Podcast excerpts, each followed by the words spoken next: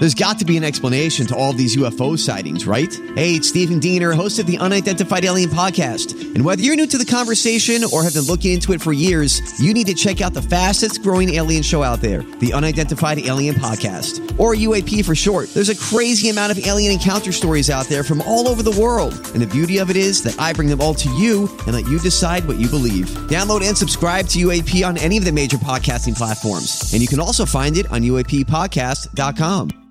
Hi, everybody. This is Adriana Trigiani. I'm the host of You Are What You Read. I have the privilege of interviewing luminaries of our times about the books that shaped them from childhood until now. We get everybody from Sarah Jessica Parker to Kristin Hannah, Mitch Albom, Susie Essman, Craig Ferguson, Rainn Wilson, Amor Towles, you name it, they come, they share. New episodes of You Are What You Read drop every Tuesday on Apple, Spotify, or any major streaming platform wherever you listen to your podcasts. Solid information.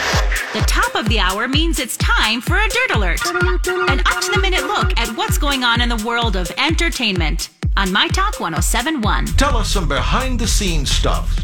Give us the dirt. All right, guys. Well, Wendy Williams' show has grown in ratings without Wendy.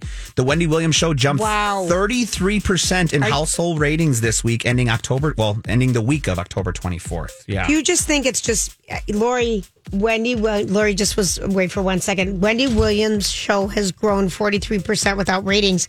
Well, I think it's just grown because they have some alive person there.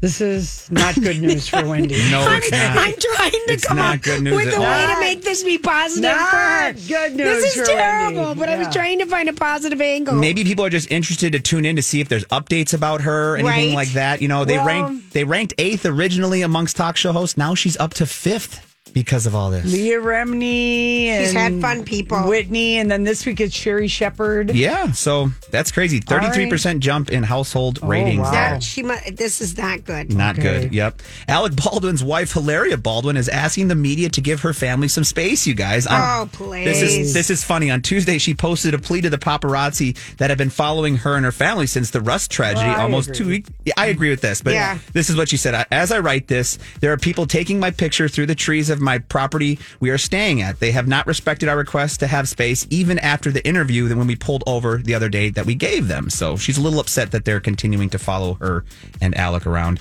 Okay, Hillary, but I mean, fine. She makes sense there, eh, but She does, but then she goes and posts an Instagram photo of the whole damn family on the porch of their place there you go.